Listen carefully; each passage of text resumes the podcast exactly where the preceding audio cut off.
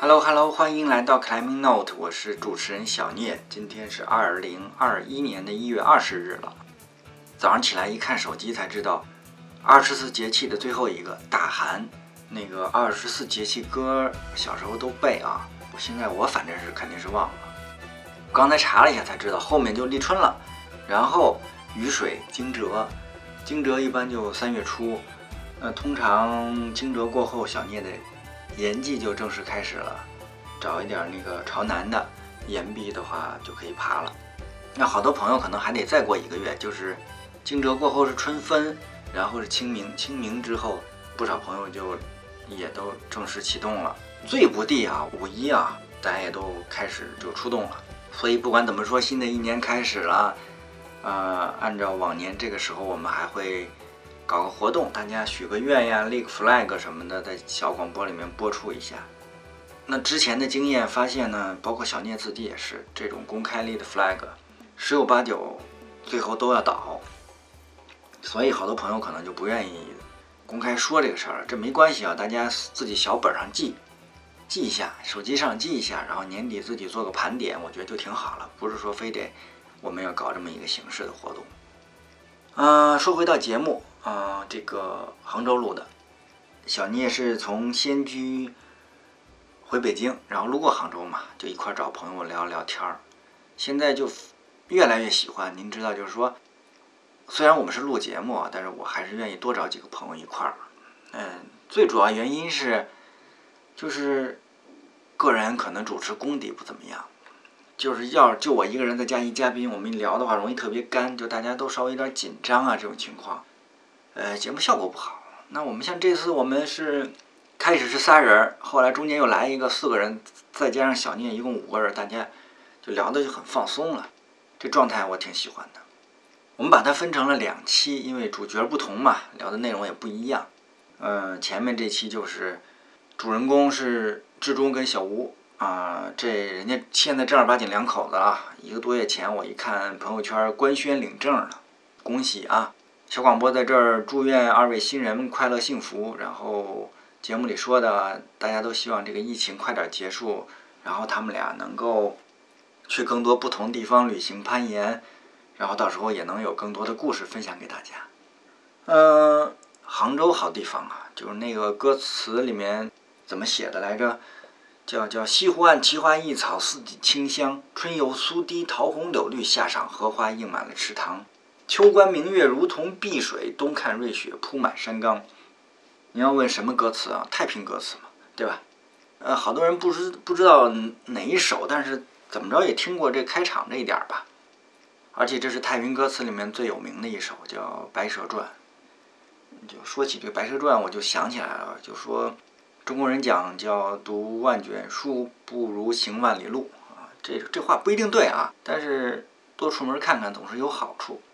就怎么说呢？我我我原来就比较喜欢听这个相声啊、评书什么之类的。你要老听，你就知道，他们这演员里面念这个《白蛇传》，一般都念《博蛇传》，就白发博。你比方念那唐诗，两个黄鹂鸣翠柳，一行薄露上青天啊，就这么念。为什么这么念呢？呃，多听的都知道，它是打京剧那儿来的，就是京剧的念白啊、唱词儿啊。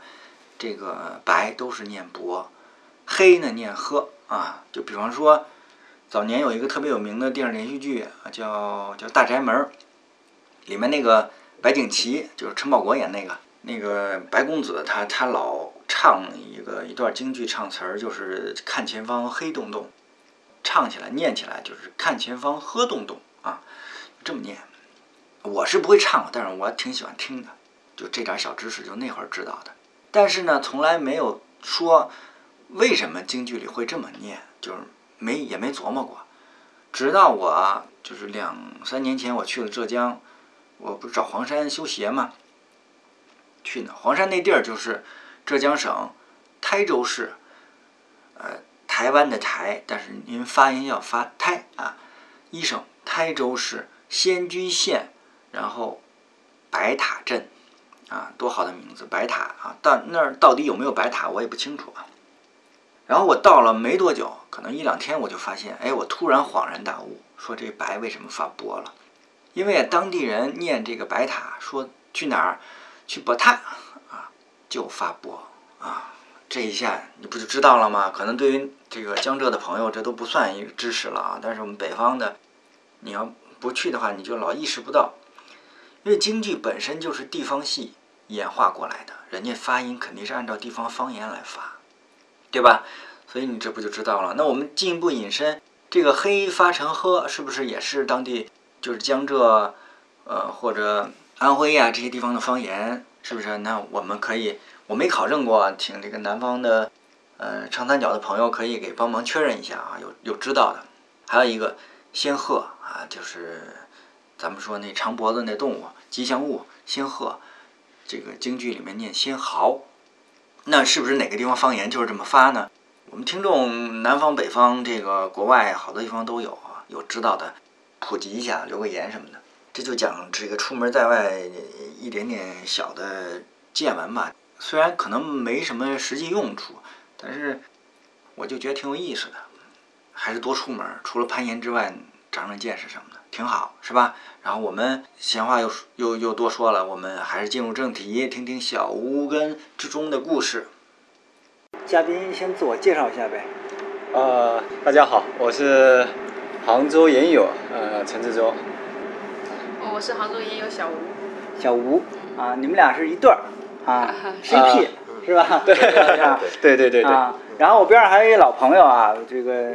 呃，西西总大家好，我是主持人西西。 ，OK，老规矩呗，一上来两位先介绍一下攀岩经历呗。行啊，那我先来，怎么样？嗯，哦我可以先来 吗 可以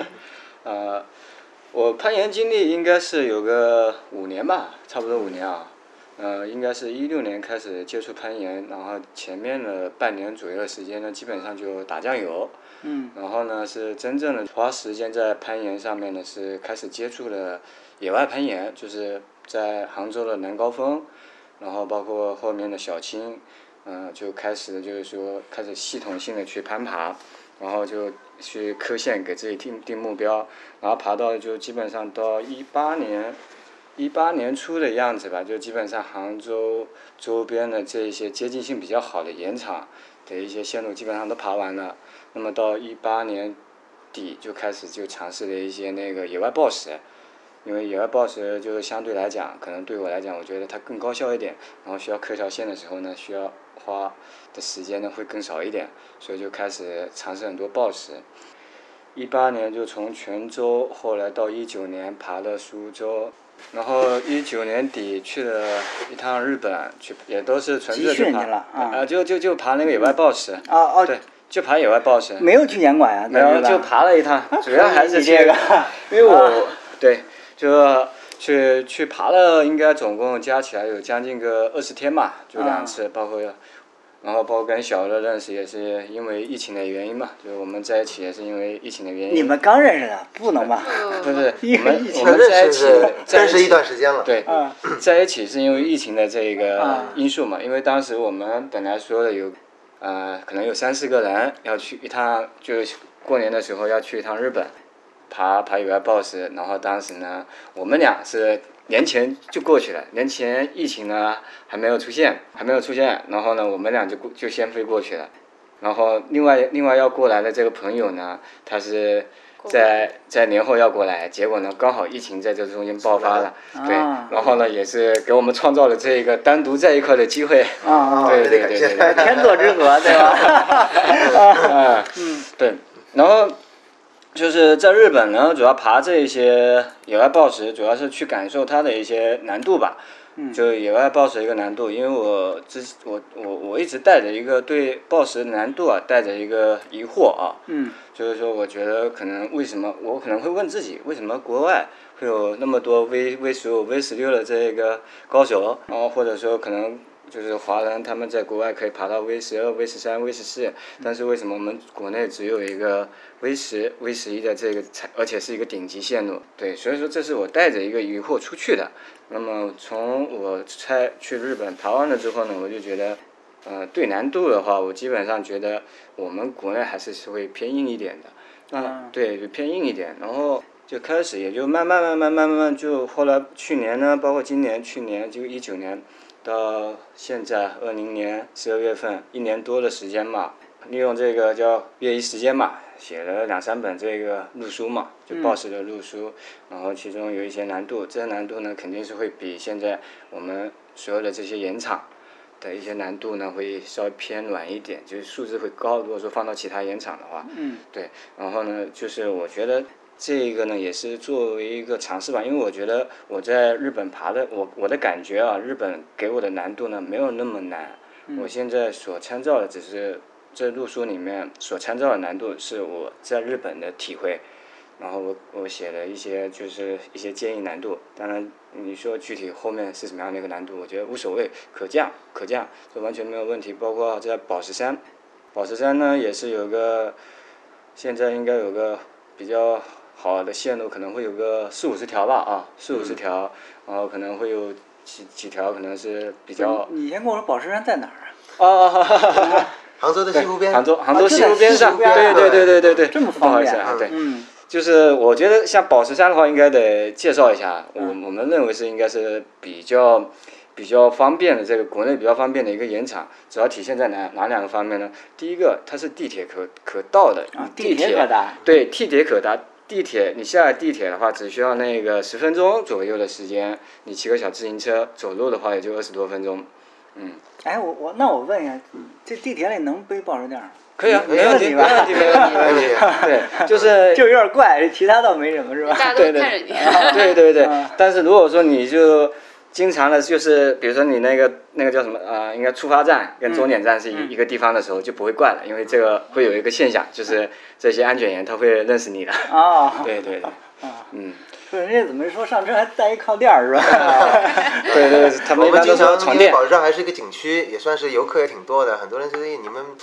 那个背着垫子来睡觉的吗？ 会有人来 问。 是的，嗯，就是还有一点就是宝石山，我们基本因为对我们来讲的话，呃，基本上呃是周末才有时间攀爬，嗯，才有时间去野外。平常呢可能是工作日，就是要在严管严管。那么像杭州这个地方的话，它一年可攀爬的时间又有限，它可能只有一个秋天或者冬天，而且这这里面你不能下雨。那么这时候在杭在杭州的宝石山就有一点很很好的一个地方，就我们可以用晚上的时间，就是呃，可能周二、周三，就晚上的时间，我们带个两盏灯去，就可以进行一个攀爬两三个小时，而且晚上的攀爬的感觉的话，整体的状态会跟白天会有不同，所以宝石山是特别适合暴食的一个地方。晚上呢，暴食的感觉也会非常好。其实杭州这一年，呃，暴食的氛围应该比之前要好不少啊。之前杭州其实我们宝石山的宝石，包括我们最早的是城隍山，就是吴山广场那个上面啊。宝石杭州的宝石历史也挺早的，很早的时候应该是零四零五年的时候，但是上海也有很多人，我们就被添置了宝石店，就准备去宝石了。我都记得第一次的受伤也是在宝石上 受伤的，因为当时宝石确实是容易伤到。对然后坚持后面坚持的人坚持下来就几乎没有。嗯，呃，现在因为自从他们那个在宝石山开发的线路越来越多之后啊，我觉得去尝试暴食的人也会越来越多。而现在又不一样，攀岩发现发展到现在，我觉得啊，大家对暴食的这个理解上面又有不同了。以前觉得不够高，不够刺激，那现在因为确实逐渐逐渐的暴食，尤其因为上海过来的人啊，他特别能理解，因为他上海他野外本身资源就极少，然嗯后原油又特别多的，他们更多的人是愿意去暴食的。 就有不少上海的朋友过来到这边来报时是吧？专门专门过来。对对对，嗯是的。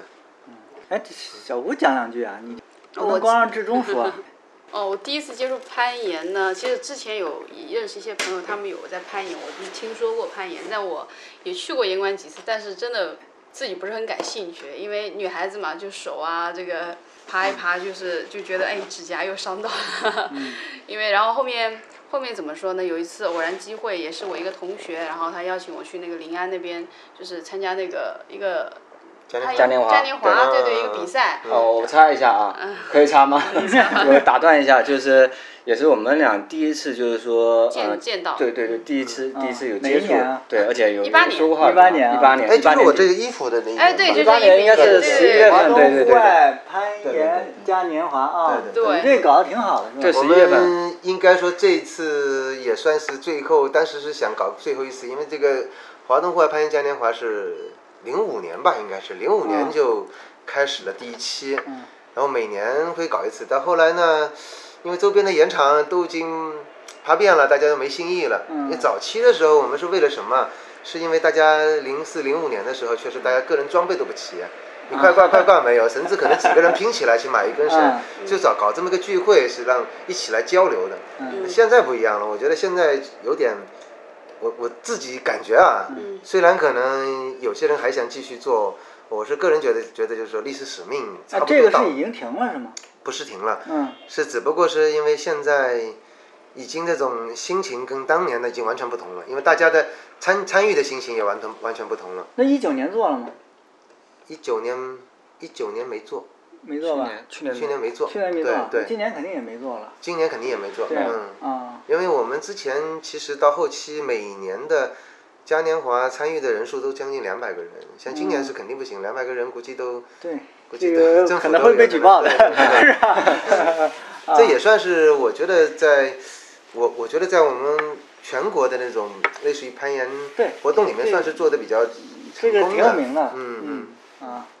哎，小吴接着 说啊，对，所以那次第一次就接触到了真正意义上接触到了攀岩，然后接触到了攀岩这个圈子里面的这些人，我就觉得就是，呃，我以前其实也喜欢一些其他一些运动啊，滑雪的呀，包括呃呃瑜伽啊，包括其他的一些运动，我都嗯去尝试过。然后这第一次到这个圈子，我觉得很，首先很新颖吧，然后大家都会就是周末嘛，那时候带着一些。狗啊，带着自己家里人啊，一家老小，大家都过来攀岩，然后我就觉得这个很特别的一次经验，然后经历吧，然后还有就是大家一群人就聚在一起就聊攀岩，这也是很很纯，特别我觉得是一个特别纯粹的一个运动，所以那次以后我就开始慢慢就真正感兴趣了，然后包括回来，呃，他也那天那次也很神奇，因为刚好我要回杭州滨江，他也住杭州滨江，就就顺道把一个不认识的人也载回来了， 所以也是有那一次经历以后，就一直对他这个人有点印象，而且听说他是个大神，然后要那只是听说啊， 然后然后就对他有点哦，你是个大神的人物，然后有点敬仰。然后后面到那个就是滨江这个西西总这边的岩馆去，就办了个卡，然后开始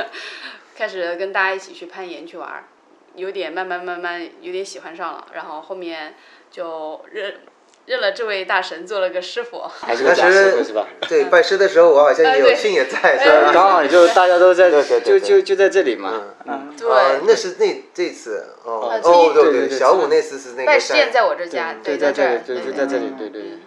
然后后面呃怎么说呢？然后后面就开始就喜欢上攀岩，然后认了这个师傅，这师傅也特别的尽责啊，经常要带着我练，因为他是真的在磕，那我呢只是练，虽然也是挺用功的，但是也没有他这么夸张，所以也就呃主动加被动的就 开始开始攀岩，对。然后后面有一次我就去了跟岩友啊，有另外的岩友一对父子，然后去了那个西班牙攀岩。哦，就对，那次经历经历也特，我觉得很嗯去很年特别，对。去年吗？呃，对，去年就是 Sirona 那个嗯西班牙那个 Sirona 和那个 Rodella，然后就是在从巴塞罗那过去的。呃，对对对，然后也接触到了，第一次过去就见到那个什么那个托尼 Tony，，嗯对，一个啊顶尖大师，老哦我觉得 Tony，，所以我就觉得，就而且也见到了那边最小的，我因为我以前在法国读书，在图卢兹，嗯，然后见到了很多从法国过来那边就是来攀岩的这些人，来度假的人，然后也见到了一对呃夫妇吧，攀岩八嗯八九年吧，但他们也不在乎难度，他们就是爬，就是爬。我们那时候爬是爬最简单的线，因为我是我是初学者嗯嘛，就爬幺零 A 这种最简单的线。然后呢，他们就在我们旁边爬幺呃幺幺左右的这个线，但嗯爬了八九年。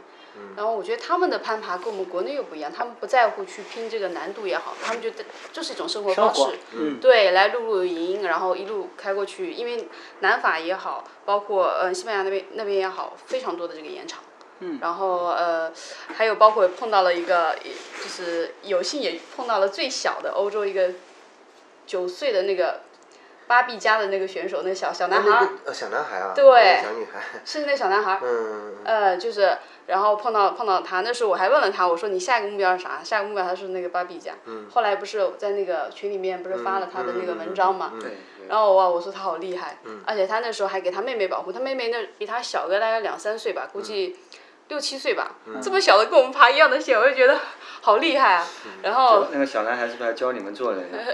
对我，我那时候主要那个小男孩，因为我那时候去爬呢，可能跟国外跟我们国内这个冲坠，可能我也没学过，是去那边那那边学的嘛，所以冲呢，现学，对现学，他们就是我冲呢就挺危险的，因为我攀爬的这个姿势是歪的，那个斜着的，嗯嗯嗯然后掉下来就头往下那种。然后后来那次掉了以后，我就很害怕，我在下面特别害怕。那个小男孩过来安慰我说：“呃，姐姐，我认为呢，如果是你这样子爬呢，我也会很害怕。”他说：“你能不呃，我们以后尽量避免这样子爬。”我说：“好的，好的，谢谢，谢谢小弟弟。”然后反正那次经历以后，我就觉得啊，特真的很很有意思、啊。主要是我是觉得感受第一方面感受大自然特别好的一个这个环境吧，特别美。然后第二个还有就是我觉得玩这项运动的这些这些人都特别的善良，特别淳朴，然后特别，呃，大家都特别开心，对。呃，所以有之后我就回来，然后有也有继续再再去攀岩，包括我去全国，我去不同的城市也会去不同的岩馆去体验他们的当地的岩馆和包括跟当地的岩友去去交流，所以我就慢慢慢慢就特越来越喜欢上这这个攀岩这个运动，不只是这个运动，还有这个运动里面的这些人群，嗯对，所以后面就是后面的故事就是我跟他去到日本， 那后来疫情那个影响，那你们回来后受有问题吗？当时呃，我我们很幸运的就是避免了呃躲避了所有该疫情发生的这个， 对，我们其情况就实在航班紧张之前就先回来了，是吗？啊，那呃，是这样子的，我们国内那个呃疫情发生之前，我们先出去了，对，出去了以后呢，我们回。回来回来大概没过多久，国外我们待的之前在的地方有疫情了，就是这种对情，况。然后我讲一个特别有意思的事情啊对还有一个对对对，我们在日本的时候啊，就是碰到了一个香港也有，嗯嗯，也特别好玩，还有日本，对，还有个推搡日本，对日本日本也有，他们特别好玩，就特别是在这个香港也有，他一开始呢是在从香香香港，然后到到那个去日本，然后呢日本那时候其实还没有，但是到二月份的时候，日本已经开始上升嗯了，对不对？然后呢他想着哦，那我去欧洲 吧，他就去那个法国法，先去法国，还是去西班牙，我有点忘了哦，先去法国，枫丹白露，对，先去法国枫丹，白对，露先去先先先去法国，好，法国冒出来了，又到西班牙，西 班牙西班牙吧，完了之后呢，去了美国，应该三月份、四月份的时候去了美国，然后之后就联系 不上。之后呢，应该是到五月份吧，六月份，后来给他再发信息的时候再联系不上了， 嗯，他应该没问题，没问题，没 问题我只不过说他们是 基本上不怎么用这个微信嘛，嗯对对对对，但是我觉得这也是特别有趣的一个事情吧，嗯就是这个跟赵大爷一样，就当时我们回来的时候，我们都说你回来吧，哎呀不行，国内疫情太严重了，结果这个 段时间之后回不来了。啊我我都一度以为他移民了呢，没有这么干的，那那跟那真的他一开始一也是觉得国内疫情太严重了，他觉得有国内的数字呃不准确，说不定比你想象当中还严重。啊，然后呢就不想回来，不想回来到后面呢是国外严重起来是回不来了。对，我们也是正好赶上了，我今年春节在甲米嘛，也正好赶上了，就是说国外严重的之前回来了，要不然估计也对要不然就麻烦回回不来。嗯，不过泰国应该还好，也一样，它航班垄断了之后，它现在泰国是这样子的，就是甲米到甲米的所有的航班全取消了，你得曼谷去转，嗯然后甲米到曼谷中间的航线给断掉了，就是哦对对对你你这个就是落入啊，就是那个汽车也不通了，然后飞机也不通了，那你怎么到曼谷去呢？所以它最终是回不来，然后机票嘛又是非常贵，原来可能也就几千块钱的机票，嗯后来都是两万块钱的机票。请想想看嘛，哎呀，后来是花多少钱回来的？我也没问他。嗯，他们还好，他们回来的时候大概已经便宜点儿了呗啊五四五五千左右吧，那也还行。那可以，那这个嗯本来就订好的机票是估计很便宜的，他们提前订的。你们他们两个其实，我是知道的。这个春节期间你们还转去曼谷转的吧？ 嗯是的，对，因为我看到了，我说哎，你们怎么不来夹民？那时候我还正在夹民。 就是杭州这个攀岩圈啊，有一个很很特别的一个地方，就喜欢八 卦，对对吧？然后对面就哪坐儿了一都个八卦，啊，我我八对卦是人类的天性。对嗯对对，对面坐的就是一个八卦的一个大王。哦我原来是这样，不敢过来是 吧？ 呃，然后呢，就是我们是打法是不一样，我们在你们八卦之前呢，就已经把这个事情呢摊牌了， 所以就基本上没有太多八卦八卦的机会。然后其实我们俩在日本，我我们俩在日本就攀岩了，就是爬了这二十多天啊，感触特别深，特别深就是呃，像在 BOSS 的时候啊，当时我就特别喜欢在日本的一个 BOSS，就我只需要背一个 BOSS 的垫子，嗯，BOSS 一个垫子，然后呢，或者说我可以不背，然后到那个盐场，因为它盐场它很方便，就是说坐那个应该类似那个日本那个铁路交通啊，就可以直接到那个盐场的旁边，然后走租一个垫子，呃，租一个垫子，然后走个走个十来分钟吧，就到现场。对，就到盐场，然后那个露出是你在网上找的，露书啊，露书是露书不是露书是托一个研友从日日本那边买过来啊的，买过来的对，然后自己因为日语看不懂嘛，但是就是自己照着那个翻译，嗯然后对出来，然后就想了哪个地看着哪个地方比较方便嘛，先从方便的地方开始着手。而且日本也有也非常的热情，就是因为第一次去日本，我没有跟他去，第一次是大概十月份还是十一月份，你他先去了一次呃是日十本。二十二月份，我是十二月份去的，然后就当时我我那个外语也不好吧，日语也也不会说，然后就背着一个垫子，背着就因就为就是租日垫子语，不好就行了，他们英语肯定也不 好。对，我们也差不 多，差不多。啊，然后呢，就是说背了一个垫子，就租了一个垫子，租了一个垫子呢，然后到那个石头下面的时候呢，哎，我把这个垫子放下去，因为呢，他们线路很多都是跨度很大或者比较高的，嗯，然后发现就是说，不管周一到周五。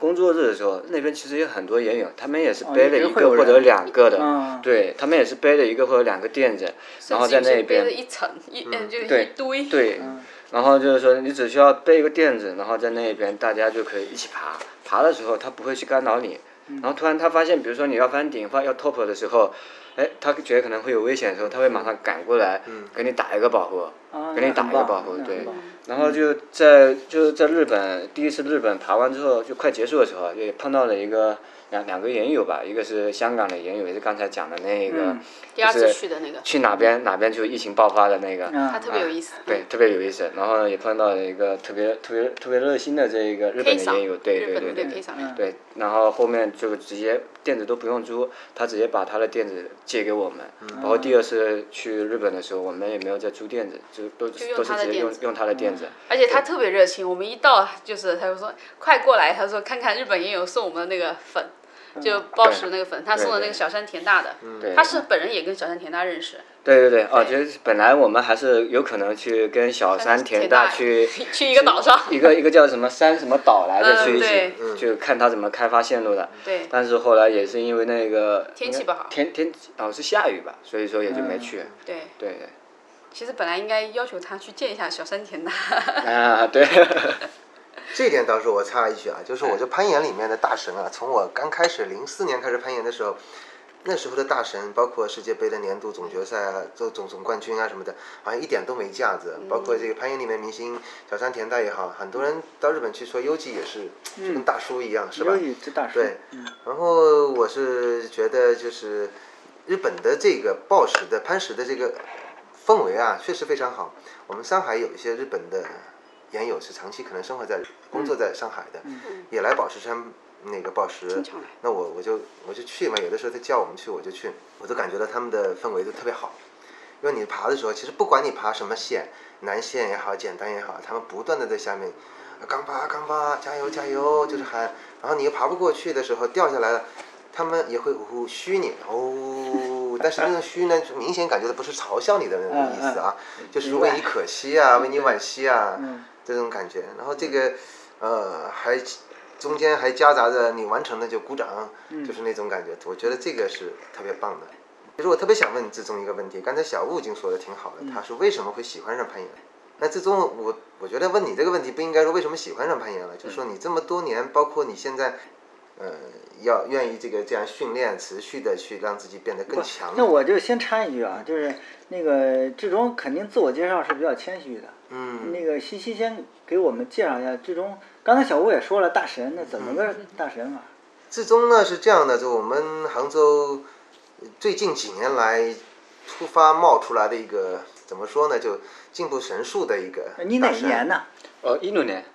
不啊是，我说你多大？哦啊哪年出生的？九零九零，九零啊，嗯90零90。嗯，因为杭州攀岩呢，其实就是确实很多年了，就没有出一个这个厉害的人。说实话，我也顶着这个杭州一哥的名头这么多年了，我是觉得，哎呦，我这个年龄啊，因为我七四年的嘛，嗯，我这年龄在顶着杭州不合适了，不太合适对对对对但是这个最终的出来，就是让我们就觉得眼前一亮，就有有这么一个人，还是可以，就是能力上面能够短时间就能够达到很高的一个水对，平应的。该应该没有几年是吧？他他攀岩没几年，就刚才说就五对年嘛，一年多六吧四年多吧嗯嗯嗯，他他现在已经把，反正我们杭州的运动攀里面的，就是除了 p o j o 之外啊，应该都完成了。现在就是嗯，最就难是小是青吗？小青的边上一千五百锤是幺三 D，幺三那 D 这个幺啊，三 D 是王清华定的级，就是我们也觉得也是要去验证一下。我可可能觉得哈哈幺三 D 可能幺三 C 合适一点。嗯，幺三 C C 合适一点嗯对嗯反正目前杭州除了 p o j o 之外啊，这个嗯最难的等级是幺三 D 了。嗯呃，最终也是应该是杭州演讲当中你是第一个完成的。啊我算是吧算第二个 啊，算我是算第二个，所以在短暂这么短时间之内能够冒出来，所以刚才我想的问题是，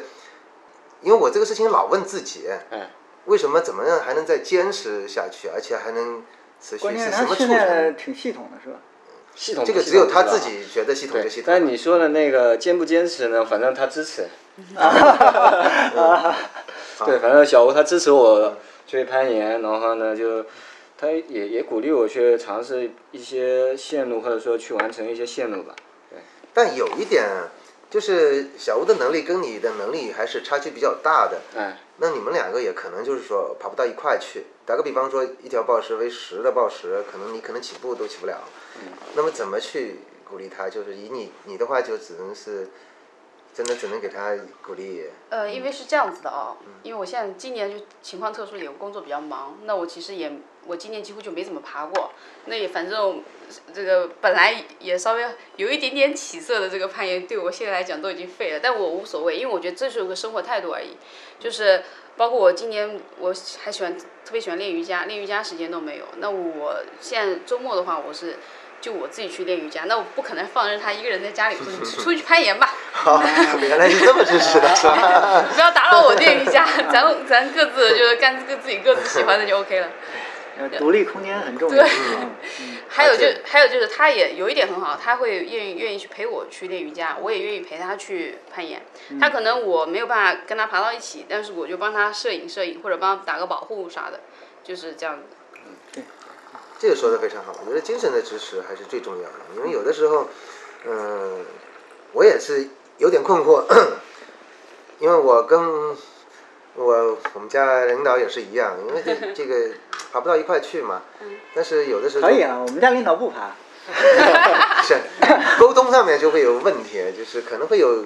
因为像志忠这样子，容易我也觉得，我有的时候也会容易钻到一根筋筋里面进去。但是这个事情呢，你换那个一个不攀岩的人就很难理解这个事情。呃，其实我我还好，因为怎么说呢，嗯、我接触过，包括练瑜伽也好，包括练很多一些相关的，我接触过很多个群体，所以我说呢，我也跟不同的群体人也去聊过一些。聊过很多一些方面的东西，所以我以前也会有很多的不理解，或者说，如果一个人，特别如果是个，就我如果我男朋友他很沉迷于一样东西的时候，我肯定会吃醋。一般来说啊，对或者说不能理解，但是就是因为我有经有这些经历过以后，我会觉得啊，我能理解了，因为我自己也体验过了，因为包括我自己之前去巴厘岛二十一天在那边练瑜伽，所以我觉得特别棒的一件事情，人生自己的这个经历是非常重要的。所以我也非常尊重他，他有这么喜欢、这么热爱的一样东西的时候，我觉得这是要为他 值得高兴的这么一件事情。好，那就是人无癖不可交，对吧？对，是说的非非常对。啊其实我身边也很多人也是一样，我那个我这次在老张问老张，上海的老张啊，嗯你们应该也听说过嗯，他也张快旭六是嗯十，对张张张旭，快六十岁的人了。然后我就问他，就是你怎么就这么死你攀岩嘛？他就一句话而且我说你你这个长年累月，他是真的长年累月在外面攀岩都不着家的，他退了是吧？退休了，退休，他自己家里面好像开了一个店，他就说了，那我不攀岩干嘛呢？我这个年龄就是打麻将，喝茶就是这样。那我觉得他这样想起来的话，攀岩还算是比较健康的。对对对，嗯，呃，其实是有一点啊，我为什么喜欢攀岩？其实之前我的这个社交圈可能更多还是大家结束，就是说平常没事没事情了，大家会聚在一起打个牌、打个麻将或者，但我对对嗯对，自始至终我觉得不是我喜欢的，然后我就也不知道我喜欢什么东西，然后我所以去我在不停的去尝试不同的东西，嗯所以所以所以我就觉得这个攀岩没有啥，但是嗯呢，有一个问题就是说，我觉得这是一个平衡吧，生活包括呃，就是如果是情侣之间的这个平衡，生活的平衡，就是意思就是什么呢？就不能过。你说，如果说你一天到晚二十四小时都在外面攀岩，那肯定是不 OK 的。但是如果是休息时间，那我们划出一部分的时间去做我们自己喜欢的事情，那我是觉得这是这是非常正常的。回过头来，我们再说说这个最终这个，还有一件我们我认为非常伟大的事情，除了这个就是攀攀岩爬得好之外啊，爬得好我觉得应该也不算怎么样，因为肯我们可以肯定的讲啊，对，将来一定会有更多各样的更对爬得更好尤其是现的，在对不对更小一点？对。那有一有一件事情就是我觉得志宗是让我一直挺佩服的一件事情，就是他现在不断的在杭州开发一些报时的新线路，嗯，嗯，很多人觉得报时的新线路，觉得一件很简单的一件事情，哎，不就是一块石头吗？你就爬不就行了吗？但实际上，嗯，去参与过就知道，其实很不简单。因为杭州的这个石头，尤其宝石山那个石头啊，嗯跟北方的那个像白河的花岗岩还真不一样。花岗岩干净，嗯，几乎不用怎么清理。他这个刷是哦吗？哇塞， 这个是不断的刷，不断的那个清理硕瑞啊有那苔个碎藓石有苔藓对嗯对，嗯还得要地面，因为很多因为宝石山我们说是游客比较多嘛，嗯嗯垃圾啊，往往的那个有大石头下面就堆满对垃圾嗯，甚至上厕是所的对这都有，嗯对对对，清理，呃，这个事情还是非常不容易。而啊另外一个呢，就报时这条线吧，你可能不像难度，我就这个 boot 打了，就腹间清理一下就腹边上清理一下就行了。嗯它可能大面积的清理，就有可能就是这条线本来走线，你想象当中是这样走线，走走走不通，哎，你得换一下走线，又嗯得这边又得清理。整个刷一遍。 对，整个得刷，而且这个暴食往往是考验你更极限的动作嘛。你刷的不干净就不行，你必须得刷的很干净很干净，对你才有可能抓得住。你要是稍微有一点点粉尘啊，有一点苔藓啊，这个就就就有可能这条线就不成立了，或者说这个难度是瞬间就不一样了。嗯，而这个是，我那天看那个，你看那个那个那个，千百度那条线的时候，哎，我估计整个从清理开始起到最终的完成，嗯呃，因为你完成才叫一条线呀、嗯完完不成只能说只是一块石头啊，嗯只能说一块石头。嗯那么，那么连 Pro 教都还很难讲，就是因为它有可能会改，或是有可能就换换走向了，嗯对对不对对？嗯，那那就是说，差不多半个月时间，不止，一个月，不止。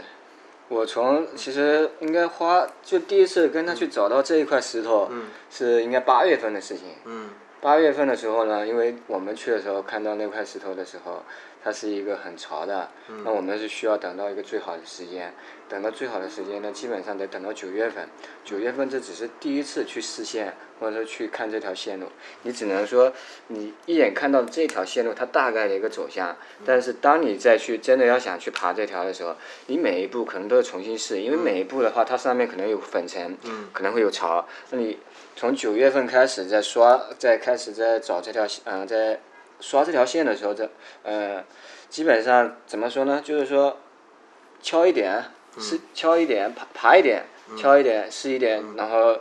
呃，当时其实九月份特别潮，然后呢，这个这这个点啊，它有水也有粉。其实你一次是完不成的，两次也完不成。你可能今天刷一点，哎，下次会好一点。然后呢，但是这个点还没有达到它它最好的一个状态，你只有可能清个三次五次、或者更多次的时候，这点哎，你突然有一天你会发现它的摩擦力特别好，它原来我觉得这这个点是不可控制的，突然有一天呢，嗯这个点是可控制的，是因为我们把它清理得更干净了，它的摩擦力更好，而不是因不是因为说你的职业啊，或者说天气确实好那么多，有时候它就表面粉尘那么多，嗯，你你你没有办法去把它爬掉，所以说整体这条线路应该花了有将近两个月的时两个间月嗯，从看到看到它，然后再去，嗯，一点点点点把它去试出来。这中间呢，也像习总说的，确实有改过线路，我们改过起步，嗯，对，然后呢，到后来结束呢，本来是想翻上去的，嗯后来呢也是没有说整条都往翻、往上翻，但是它一个翻顶的动作完成了。嗯我觉得其实这条呢，应按道理来讲，我应该可以更早完成，但嗯是因为我一直在纠结一个点，一条线路你要不要有个翻顶的动作？嗯是不是你抓到这个点之后？你抓到最后一个点，就是啊、它的一个 top 的这个位置的时候，就算结束了。但是我，我后来呢，我觉得我我我我第一次抓到这个，就一下子抓到这一个呃最高的这个点的时候呢，我我其实没有翻上去，然后我就特别特别郁闷，嗯，因为我觉得没有翻上去，我就没有办法算完成一条线路，嗯，所以最终我还是去找了一个新的动作去把它翻翻翻上去的。所以我觉得野外的一个线路的话，你翻的这个动作其实也是很重要的，是很重要的不能我我觉得不能仅停留你抓到这个点，那个是然后就可以了。竞技上面肯定双手并手，对对对对野对外对肯定对是以翻顶，对对对，所以当时其实他应关该也键知平道常严管理练不上翻，练不对到对翻对的他他其实为了这个翻顶这个这么一步动作啊，清理了一个下午的那个顶。嗯对因为都是泥对啊呀，因为泥确实不好。嗯对，然后背着绳子，对对对，其实我还想插一句啊，从那个千百度那条那个岩壁那那个岩壁那那一面啊，是我跟他有一次就是他专门为了想去找再去找石头嘛，然后我陪他去那边找， 也找到在他宝石山是吗？嗯这宝石山另外一面，他很激动的过来叫我过去看，嗯然后我一下看，天哪，这能攀岩吗？下面全都是垃 垃圾圾，哇！然后那个我就一下看，然后而且他他垃圾不是堆上去，然后这个岩壁看不出有这么多嘛，嗯然后我说这个这个爬我连走近的我都不想走近，所以说。我对这有这真真心佩服他， 那清了多少垃圾出来？清了，反正我们可能用了三天，可能清了五六袋吧，六七，然后现在还有一些小的垃圾放在旁边，那那个还好，对，但是是整个保护的位置已经现在已经变成很理想的一个暴食野外暴食的一个地方，对，但我讲实话啊，这块清理出来的岩壁是我是我见过，就是我们就是国内这么多，也不是这么多，我可能去的也不是很多，对对但我对觉得见过我觉得最漂亮的这一块岩壁。是你发朋友圈那啊对对对对对那个我看那确实是，我我嗯那可以，那个定了多少？我觉得可能有，我个人感觉，个人个人感觉啊，V 十或者 V 十一吧，对，你已对经完成了是吧？对对对对对对，可以可以因为我我我觉得跟我在日本爬的那三些段三段的线路可能都差不多。呃，这条线路呢，我觉得是我爬过所有，我应该我自己在有时候会会会在想我爬了多少线路，那爬了应该三百条左右的 BOSS 线路吧，就这一两年多时间的话，三百多条线路，我最喜欢的一条线路，我觉得我我我现在也可以肯定的说，就是最好的一条线路，对五星。嗯包括日嗯本，对，包括日本，包括日本，呃我们说到这个难度上面来说呢，其实是这样的，就是。呃，其实难度有的时候确实也挺主观。我我个人是怎么觉得，就是说这条线路作为一个手攀者，他定一个级是一点问题没有的。那当然，呃，但但是呢，为什么？其实之前啊，因为我这个事情也跟其他人讨论过，也包括这个，比方北京的报石啊，挺多的。原来有些像雪中豪教都是赵雷他们首攀的，那是多少年前的？对对，呃，定的是 V 八、但是赵雷其实他也是不是说他只在国内爬呀，他那时候年轻的时候也都是国外爬呀，对，他国外也都是爬很多宝石，野外的宝石都都爬，所以他定了的 V 八到现在为止，我个人觉得就是说，呃，也还是相对来说偏偏硬，如果说那个是还是偏硬，嗯，那如为什么是偏硬呢？我们也讨论过这事情。他说，你手攀者一般来说啊，就是尽可能的盯的硬一点一点，不要偏相软。相对保守一点，因为相对保守一点，为什么呢？线路肯定是越爬越简单的，你爬的人越多，因为你当时你清理的时候啊，你毕竟可能还有很多的东西没有完全的清理更好一些，或者没找出更多新的动作来。包括这次我们在阳朔，我跟琪琪他在首攀了斯隆的一条线，他自己说了，单步难点比边上的幺三 B 要难，但最终他定级幺三 A。我说你为什么？嗯，他说就一个单步难点。他说我呢，他说我手攀的，我可能我用我的动作可能难了，可能会难了。啊，但是他就说我就定级幺三 A。我个人觉得就是说这种的方法呢是可能就是更好一些，因为你只是一个人去爬了，那别人可能反复的去一个单步难点的时候，可能破解掉了，可能就甚至会更低一点，是这样个意思。我我我同意西西西总你的观点啊，但是我我我觉得有时候吧，就是你得看你的现状是什么，你才去考虑你怎么去处理这个问题。我我认为我们现在国内攀岩啊，我不知道说的得不得当啊，就是说我觉得现在给的 BOSS 难度啊，就是说偏硬很多，就是给我的理解的话，可能会偏硬个至少有一个一两个数字吧，至少的可能会，这是这是我的个人感觉。但是我觉得从某一种角度来讲的话，比如说像一个职业运动员或者半职业运动员，他一条 V 六、V 七的线路，如果说都要爬得很费劲的时候，嗯，那作为我们越野爱好者，这是不是就是我们的一个天花板？对不对？那不一定是你，我觉得从某种程度来讲，就是说对爱好者，尤其攀岩这个项目来说啊，呃爱好者不一定说最终一定是比这个职业运动员要差的，因为他职业运动员他可能就是这个训练的期间，他可能可以做到非常强。当爱好者，我们就可以一直持持续不断的去爬，尤其是在自然岩壁里面，它可以持续不断的去找出一些适合的动作，或者是说一些细节上、小细节上的东西的改善，是不一定说比竞技并且大家的心理状态是对一样的，是不一样的，嗯对，完全不一样。对，但是不管怎么说，其实他们的基础就在那里，就是怎么讲呢？他们其实他们的门槛就在那边，他再低的话，他也低不下去，对不对？但是你的天花板就在那里，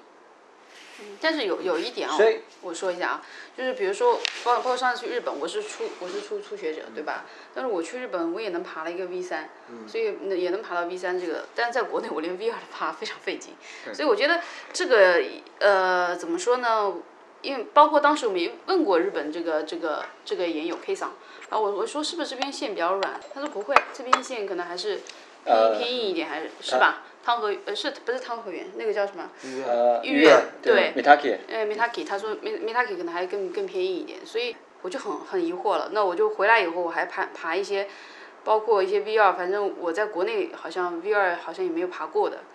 我觉得其实难度呢，其实对我个人而言，我觉得难度其实就是个数字。我觉得其实只要在乎这个过程就好。那么我觉得其实，呃，手攀不管是赵雷定的也好，或者谁定的也好，我觉得这个每个人有不同的想法，那我们就尊重这个手攀者的想法。然后呢，呃，就去爬自己喜欢的线就好了。我觉得这个，我我个人这个理解这个态度是这样子的。对，其实嗯对对对我对，我其实本身其实我们在讨论定级的时候，不是嗯说去否定一些什么东西，无非就是探讨怎么样更好的去定级。因为嗯出这次发点在不一样。这次在阳朔，我也跟那个老叶，呃，探讨了很多。他因为对新路书很不满意，非得要去他新路书他认为百分之七十把难度给改了。嗯然后我就觉得这个有什么关系吗？大不了你明年在书本路书再改回来不就行了？你们觉得改有的什么是意见？调调调，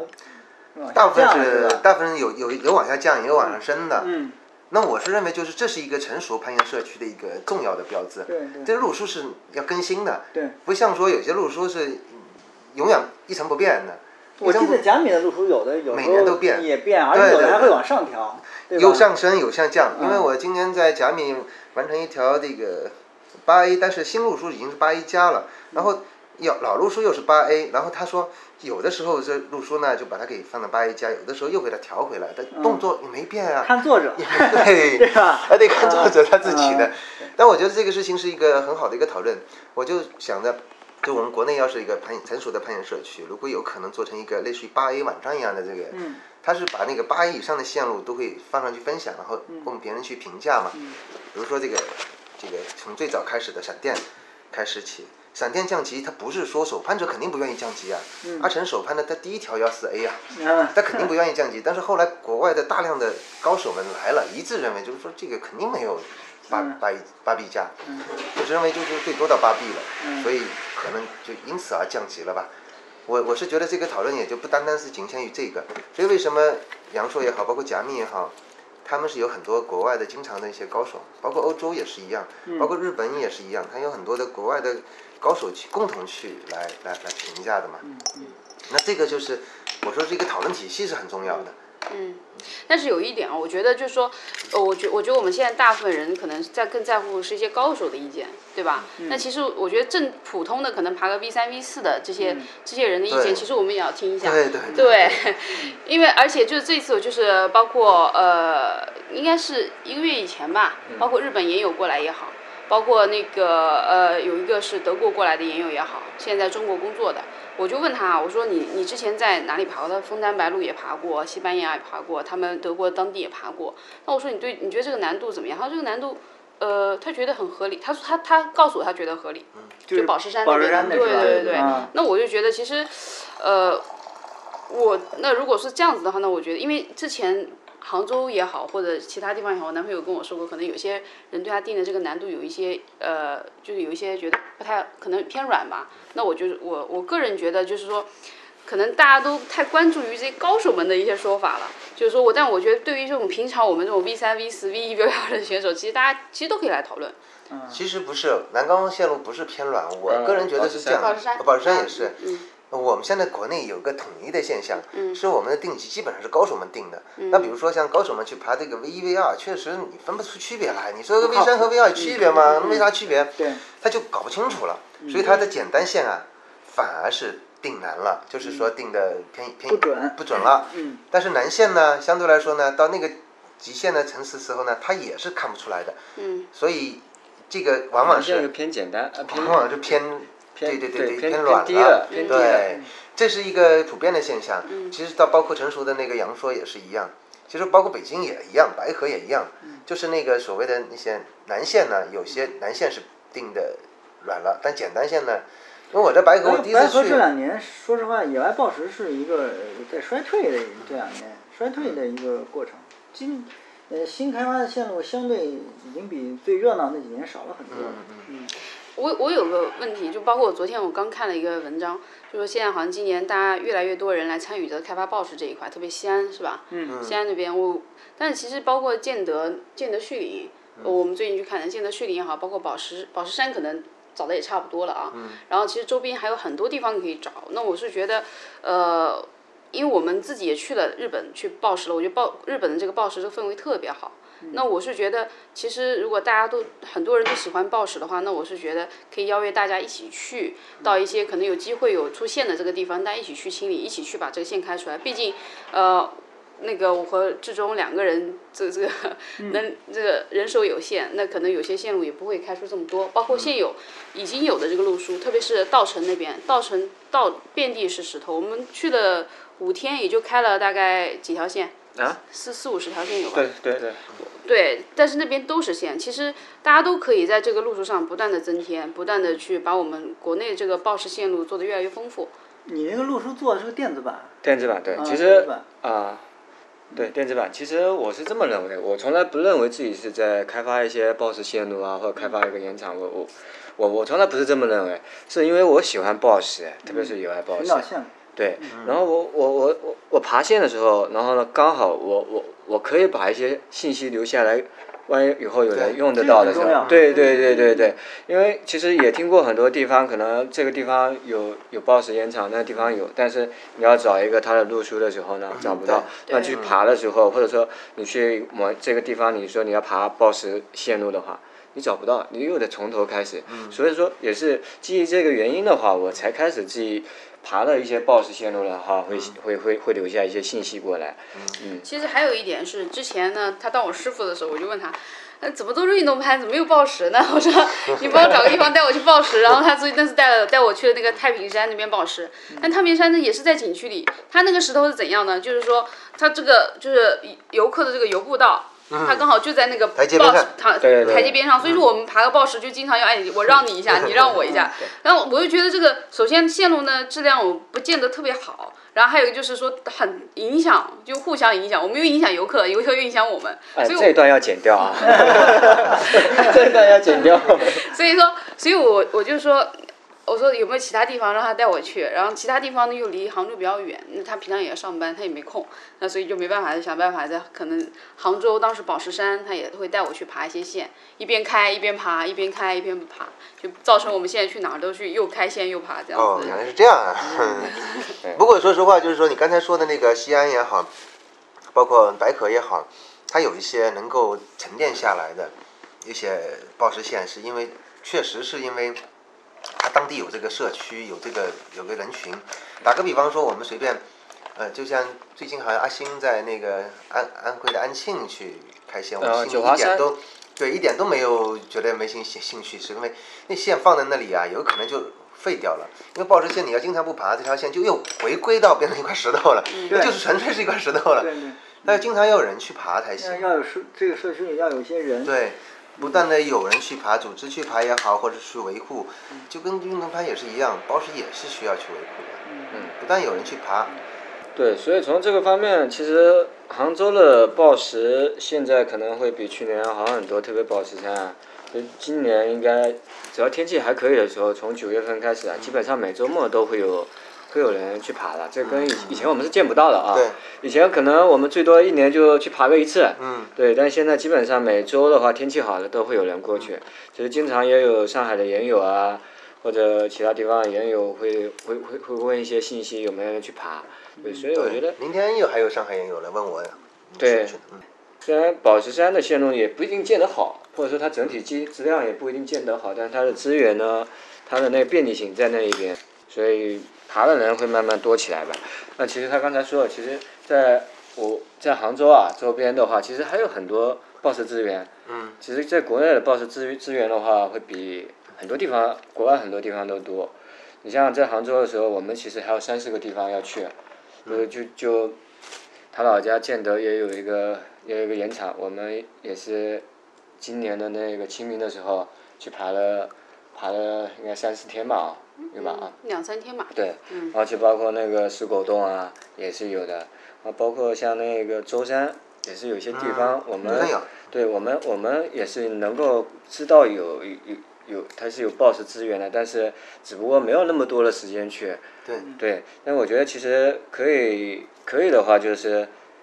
大家其实都可以去参与到这里面，自自己找线，自己爬，可以的话去留一些信息。对、对，没有说一定是开发线路或者怎么样子的，或者说开发线路一定是呃高手啊，或者说是大佬去做的一些事情。我觉得只是你爬的一些线路，或者说你看到的线路，就跟你在岩馆一样的，嗯、对不对？我可以爬西西总定的线，但西总定的线我又不喜欢，我就自己自己定线爬嘛，对不嗯对？对对对，所以我觉得其实就这么简单的一件事情。然后说到难度的这个事，就刚才一直在聊难难度，我觉得难度一点不重要，重要的是是重要的话就是说你在爬的时候，这个过程是你跟你自己相处的一个过程，难度真的不重要。但是为什么又要纠结在难度呢？是因为这个可能会留下来的信息，哎对，嗯所以说你要纠结的是，因为它有可能要留下来，而不是因为它的难度，正是因为它要留下嗯哎来。肯定会留下来。对他留下来，对他要留下来的嗯话，我更要去慎重。为什么我我我其实，在发发布录书之前的话，我是很纠结的，嗯但现在的话，我越来越有信心，越有，因为你我觉得得走出去看，走出去我觉看，得只要是你有一个开放的心态，对，嗯当然我们第一原则肯定要尊重首攀，嗯，第二原则呢其实是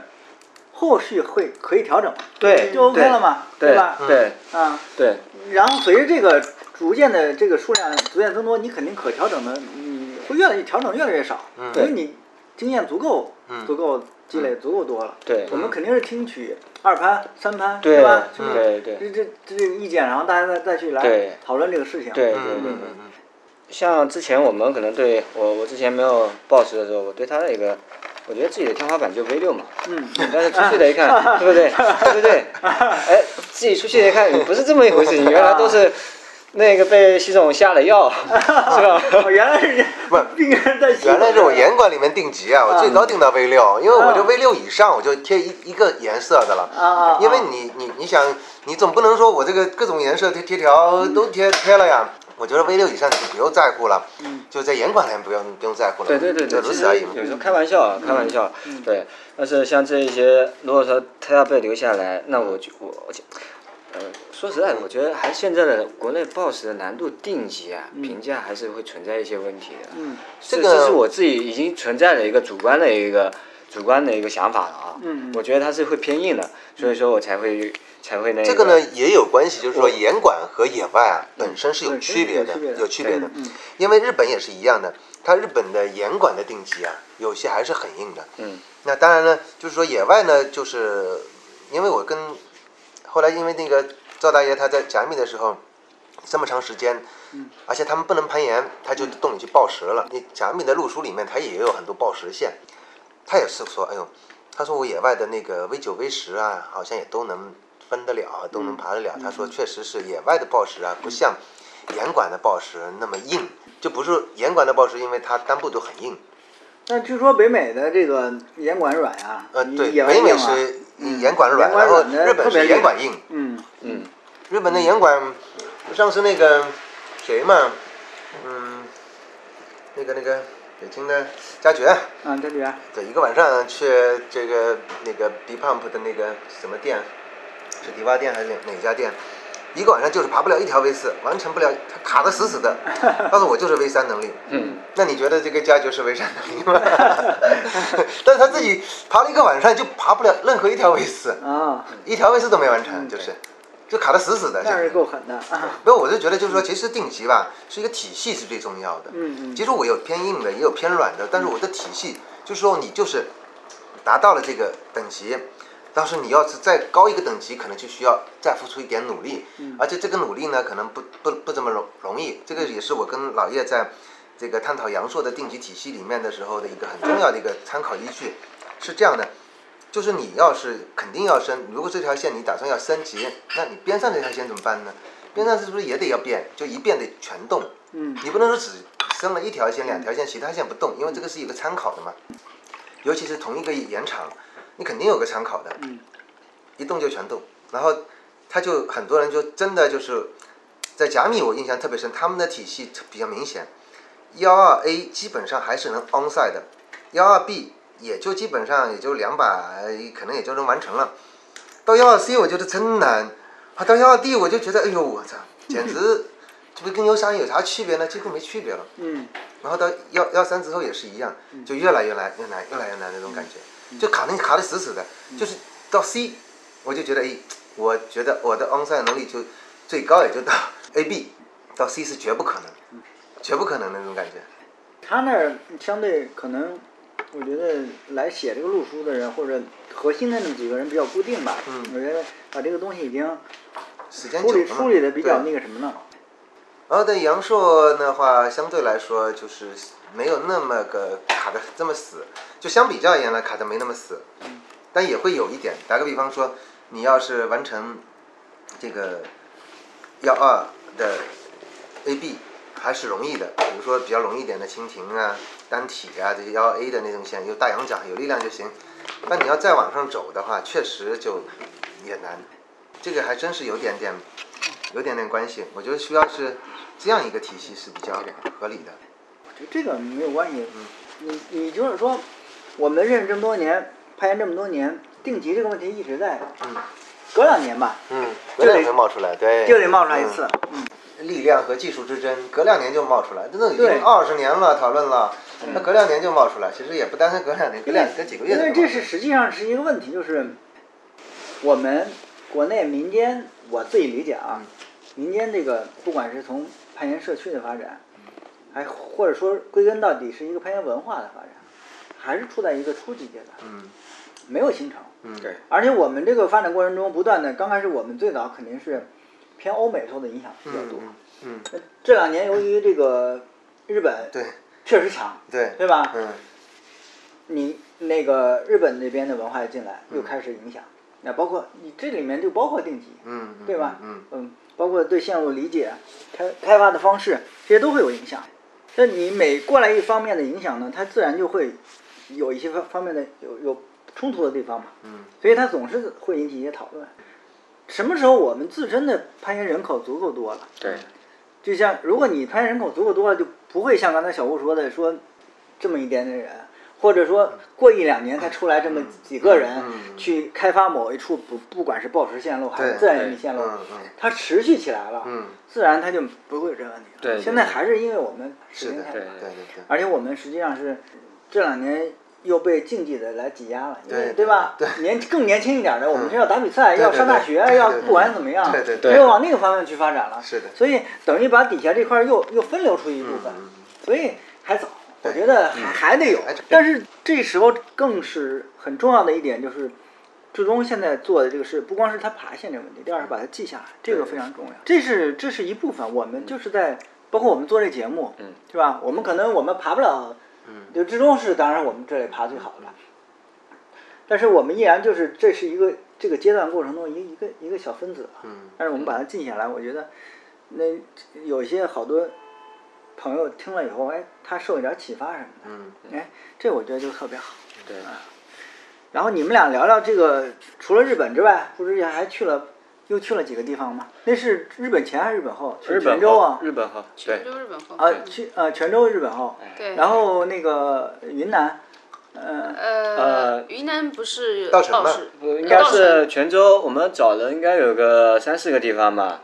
一个是泉州的海边，然后还有就是那个他老家，他老家的一个山上进得去里，对嗯，还有一个就是那个呃稻稻城城，稻城本来是想爬的，之前他们爬的一些线路，对，阿文不是原来去过吗？呃对对，但是但是他我没有没有写上是吧有有路书，有路书啊呃，但路书呢，一呃，不是说它不好啊，我们也是参照这路书去找的我们要去爬的地方，然后呢，可能，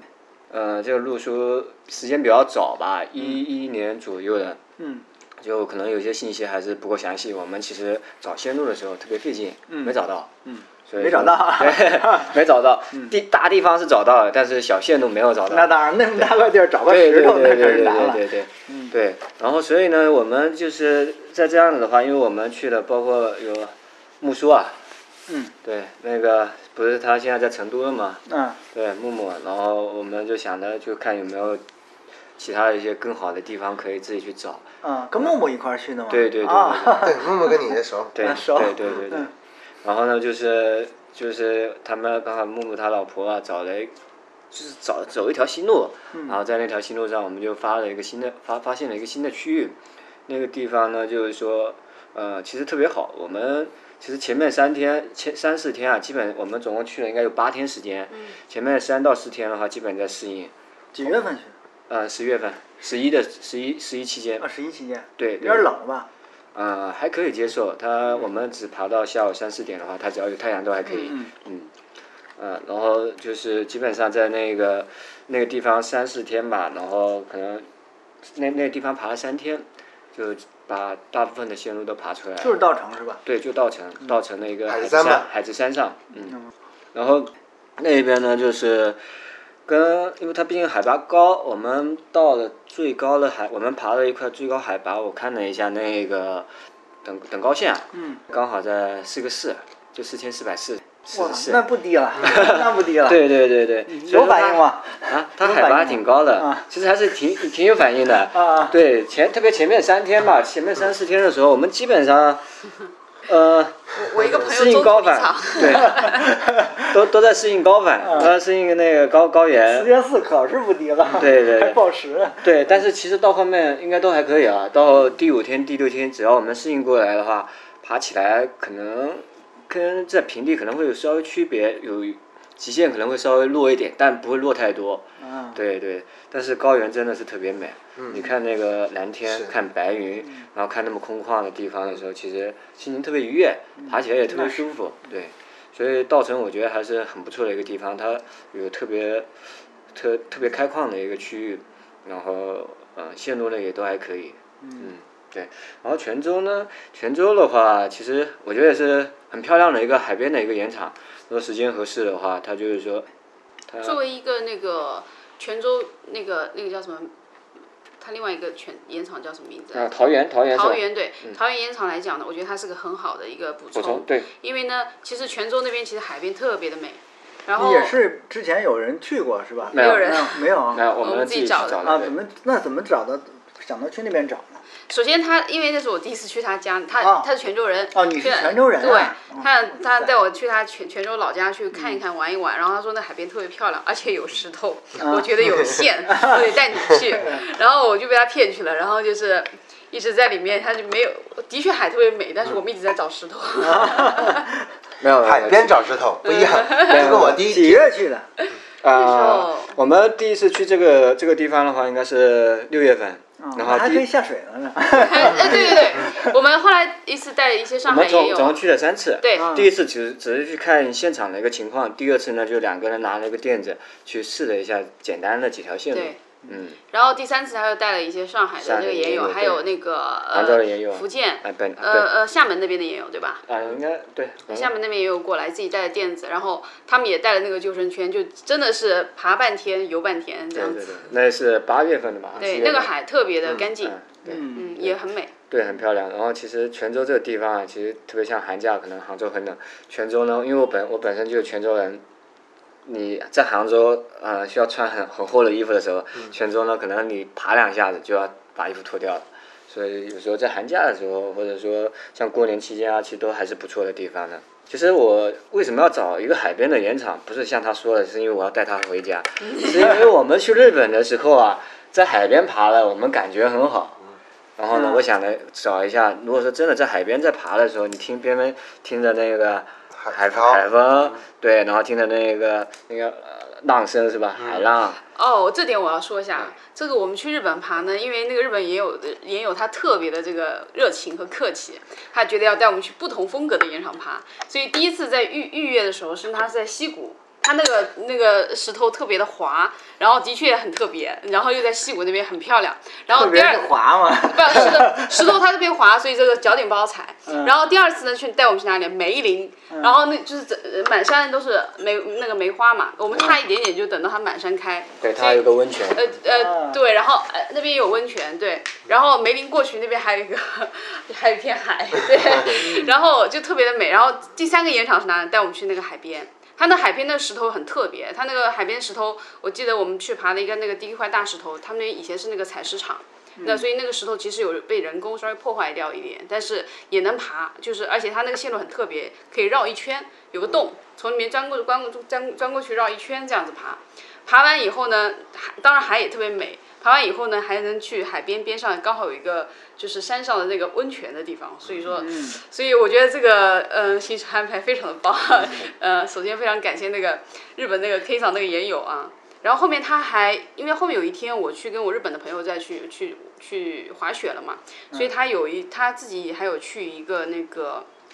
当地就是竞爬的一个地方，就没有。当地也有带着，其实外国也都不能去的一个地方，而且它明明显标志着一个竞爬的一个区域。然后他他他跟着那个呃另外一个香港也有他，反正一起去那个地方爬了，要当地也有指路，所以我觉得这个特别有意思。嗯， 对。以这个先入为主了之后，你一定会觉得日本的那个盐场这么漂亮。然后，因为我印象呢特别深的，我第一次带杭州的盐友去那个朱家尖，就舟山的，也是海边啊暴食。我说海边暴食，海边暴食，结果他们理所当然的认为是海边暴食，就沙滩上面暴食。结果，结果到那个暴食地方，山上暴呃山上海看不到，真的叫海边 的，我说就是海边嘛。对，但是泉州那边真的就是海所以边，它就是可能有一块石头啊，就是说，哎，你早上你花还岗岩能嘛嗯爬，啊，花岗岩，花岗岩对，你早上还能爬，然后到中午的时候呢，你爬不了了，为什么？因为草长起来了， 它就把它没住没盖。所以就是因为那次经历，所以我我们回来就觉得，哎，哇，日本的盐场好丰富啊，有梅林的，有溪谷的，有海边的，所以我们想回来就是说，哎，当然，因为他为了我着着想吧，就是。 怕我太无聊，就是因为一直爬，因为我毕竟没有他那么大的热情。我能爬，我但是我不能像他爬两三呃三天三天三夜的这种，所以我就他说，哎，那我带你去风景好一点的地方，我们找石头爬。那也不容易，因为杭州，比如说你要去舟山，上次我看你们也去了舟山的一个岛上吧？那啊叫，什还么没岛还没去，还没还没去嘛还没去啊，是一直想去。也也不容易，因为去一趟其实也不挺远的。舟山为什么没去呢？因为舟山舟山的那个那几个地那几个岛啊，我看好那几个岛的话，基本上就是说可能夏天啊嗯会合适一点。秋天，秋如果说像现在这季节的话，太冷了。那夏天的时候呢，就是游客特别多。嗯，有个其这实个我的去过几个岛，以前我年轻的时候去过几个岛，包食资源肯定有，就是看你是怎么想的。如果说那边去开发线路，过去太不方便了，比如桃花岛，我们这里哪怕开车也行，开车到朱家这个在到那个沈家门，三个小时，还得坐船坐一个小时。就四个小时，路上是四个小时，一个周末去的话，就来回路上就八个小时就所点以。我我觉得是这么这么这么想的，你不能说，我觉得你不能觉得就是说从杭州过去去那边，然后就一个周末，然后爬两就是爬就爬两天的线路的时候，要花八个小时，就觉得它特别不方便。嗯那实际上，如果说你要去其他地方，比如说你要去日本的时候更更不方便，是那吧哎更不方便，对不对？但是其实杭州你这一些。这一些的话，我觉得还是，比如说像舟山，我觉得有机会还是要去的。但是我为一直没去，是因为它呢，因为这几个岛还是比较热门的，比较热门。你只要是有假期的时候呢，基本上那个岛啊，就人就基本上就就就满了。嗯，还有一点我我的感觉是这样，就是你如果有成熟的岩场，打个比方说，你到日本去啊，你去直接去可以去爬了，有这个路书啊什么的，那可能你效率就会高很多。对嗯对嗯对对你要是这个自己去找的话，这个路上这个时间不算，你找又得等。现在都等着你们开路呢，现在是是是是嗯嗯，这这有个过程很艰辛。嗯，对，那个朱家尖，我上次一块去的也是，呃，他们正好是那个那个舟山的研友，他们也开发了一些宝石线路，当时也找一些 project 就想让我们去试试看的。那么也毕竟他们也是已经找找好的、找过的，有针对性的去，效率会高一些。所以最好是当地的社区啊，能先发动当地的研友先去找，找到我们就是有针对性一点，哪怕是你说哎爬不上去 project，哎石头拍下来，我觉得有有希望的话。再去撕可能会效效率更高一些。嗯其实国内的报时资源肯定是特别丰富的。我觉得其实应该是很丰富的。你对看那个客栈藤老家是平潭吧？平对嗯潭福平建啊潭的大石头，最主要是海边儿那随啊便拍照片儿也是大石头。嗯其实平太潭多了呢，我也看了一个地方，其实海边我看了还有三三个地方准备去的，一个在嗯海南，还有一个在福建。呃有两个在福建，嗯但是其实也没那么多时间，毕竟还要工作。但我想着可能真的也是这些几个地方，我还是会去的，嗯只是什么时候去的问题。对，你看北方海边儿最好的就是青岛嘛，从大约十年前就开始，那时候 Rocker、呃竹竿他们一直在推这个，找那阿文在青岛，还有那个徐海滨在青岛爬了好多线，那个我也去过好几次，那个报时资源是非非常丰富的，对对对非常丰富。迪迪跟我说，现在就是有条海边大道开出来之后，那就路两边全是。对对全是主要还是本地这个社区社群人太弱太少小了，对还要再再慢慢。你指望外面的人过来，他偶尔弄出一两条来，是的然后一放，就像你说的，又让它变成一块石头，就变成一块 石头时间长，时间不伐就变成一块石头。对对对。但是我觉得也没关青系，我觉得也没关系，这一点我跟你嗯如果能留个记录，当然是对，留下来。来了之后，总有一天会有人会用到的，对哪怕他只有一两个人的话，对对对他他还是会算是个种子吧。对对吧对对对。对嗯，青岛还算好的，他们其实早期的时候确实因为呃，他们也编写过路书。有后来那个传言阿邦他们去找了也很多石头，其实也开发了很多的线路，嗯几乎能留下来的就就很少很少了。嗯，阿邦他们那嗯个在西安也开发过，万仙山也开发了。今年本来是说想来杭州的嘛，嗯也是疫情原因就不来了。嗯、呃，然后在在丽江也开发了，石鼓吧那是对对，都挺多的还是。对。但是真正留下来的， 我觉得还是还是少。今年说是西安那边可能那个嗯孟岩他们，反正经常有自己严管也组织，经常出去报个时啊什么嗯的，反正也算是慢慢的。对，西安就是因为有孟岩他们在，然后现在因为小树不是陕西队的主教练嘛，嗯，所以小树呢也喜欢野外暴食，正好是，呃，一拍即合，所以他们整个，整个整个这个团队就氛围就起来了。行呗，那那你这个再分享一下训练秘诀，进进步这么快，刚爬没两年的都特别关心这事儿，嗯怎么能进步这么快呢？嗯。我觉得多爬呗，就多爬，就多爬怎么？个你那你怎么多爬个多想什多爬么多频想率啊？你是什么个频率？我爬的勤的时候，可能一周三到四次吧，然后多想，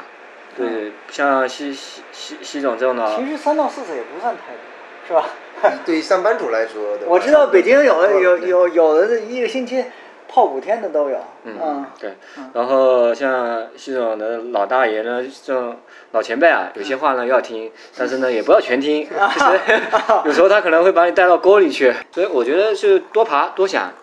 那你这个三到四次你会有有区分吗？就是专门练什么吗？会有这呃些东西吗？我不会说，其实我觉得我也不建议特定的去练什么，我觉得还是特别是刚开始的时候，我觉得什么都爬，否则会限限定自己的一个风格。我一开始呢就是限定的，就是说把自己的风格就限定的，可能就是说偏控制型的。我现在就属于这种，我我其实觉得一开始也不用特别针对性的去训练，就什么都爬，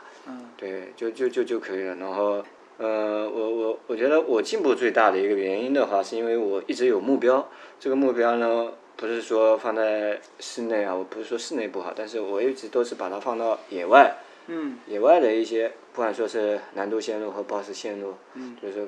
一条线路，把它定为一个目标，在较短的时间内把它完成，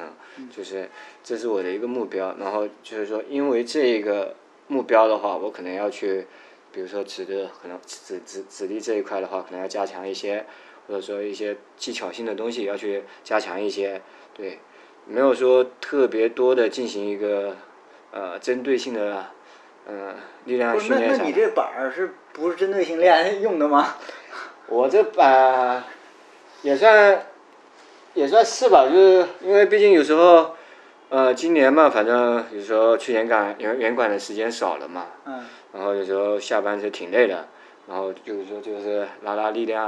拉嗯拉指力，因为其实对我来讲呢，我还是想爬一些以后出去啊，因为我我我我以后还要多，其实跟他还有很多那个岩场想要去，嗯，像什么枫丹白露枫丹啊白露，像什么南非的这暴石岩场啊，还有他说的那那几个法国的、西班牙的岩场，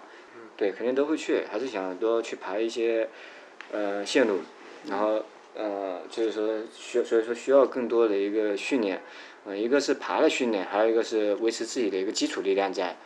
你你不能说训练可能是更多的是一个呃你在馆内爬的训练的话，更多是技巧性的，但是自己撞一个板的话，更多的是一个基础力量，维持自己的基础力量，不是说不是说一定要让自己的力量啊、呃突破啊、呃，实力更更强，也不一定是这样，只是把它维持住了，我觉得就很满意。维持了，可能你维持一年，它就是一个，它就上一个台阶，然后再维持个三年五年，它就会上一个台阶。对我我我是这么认为，呃，也不用给自己特别多的一个目标或者压力吧，反正我就觉得我我喜欢练就可以了，而且这是一个我我呃是一个让我很放松的一件事情，而不是有压力的事情。 那你们俩展望一下未来呗。展望未来就是疫情赶紧过去，然后我们可以出去爬一啊，爬。对对对对，其实我们也计划了，期待很久了。对，嗯，因为呃，怎么说呢，我也相当给他打了一个这个前锋，之前去了那个呃西班牙那边爬，所以我大概知道那边有有哪些一些盐场，嗯然后所以也非常期待带他一起去，包括他带了我去了那么多盐场，我也得带带他去一下。嗯嗯，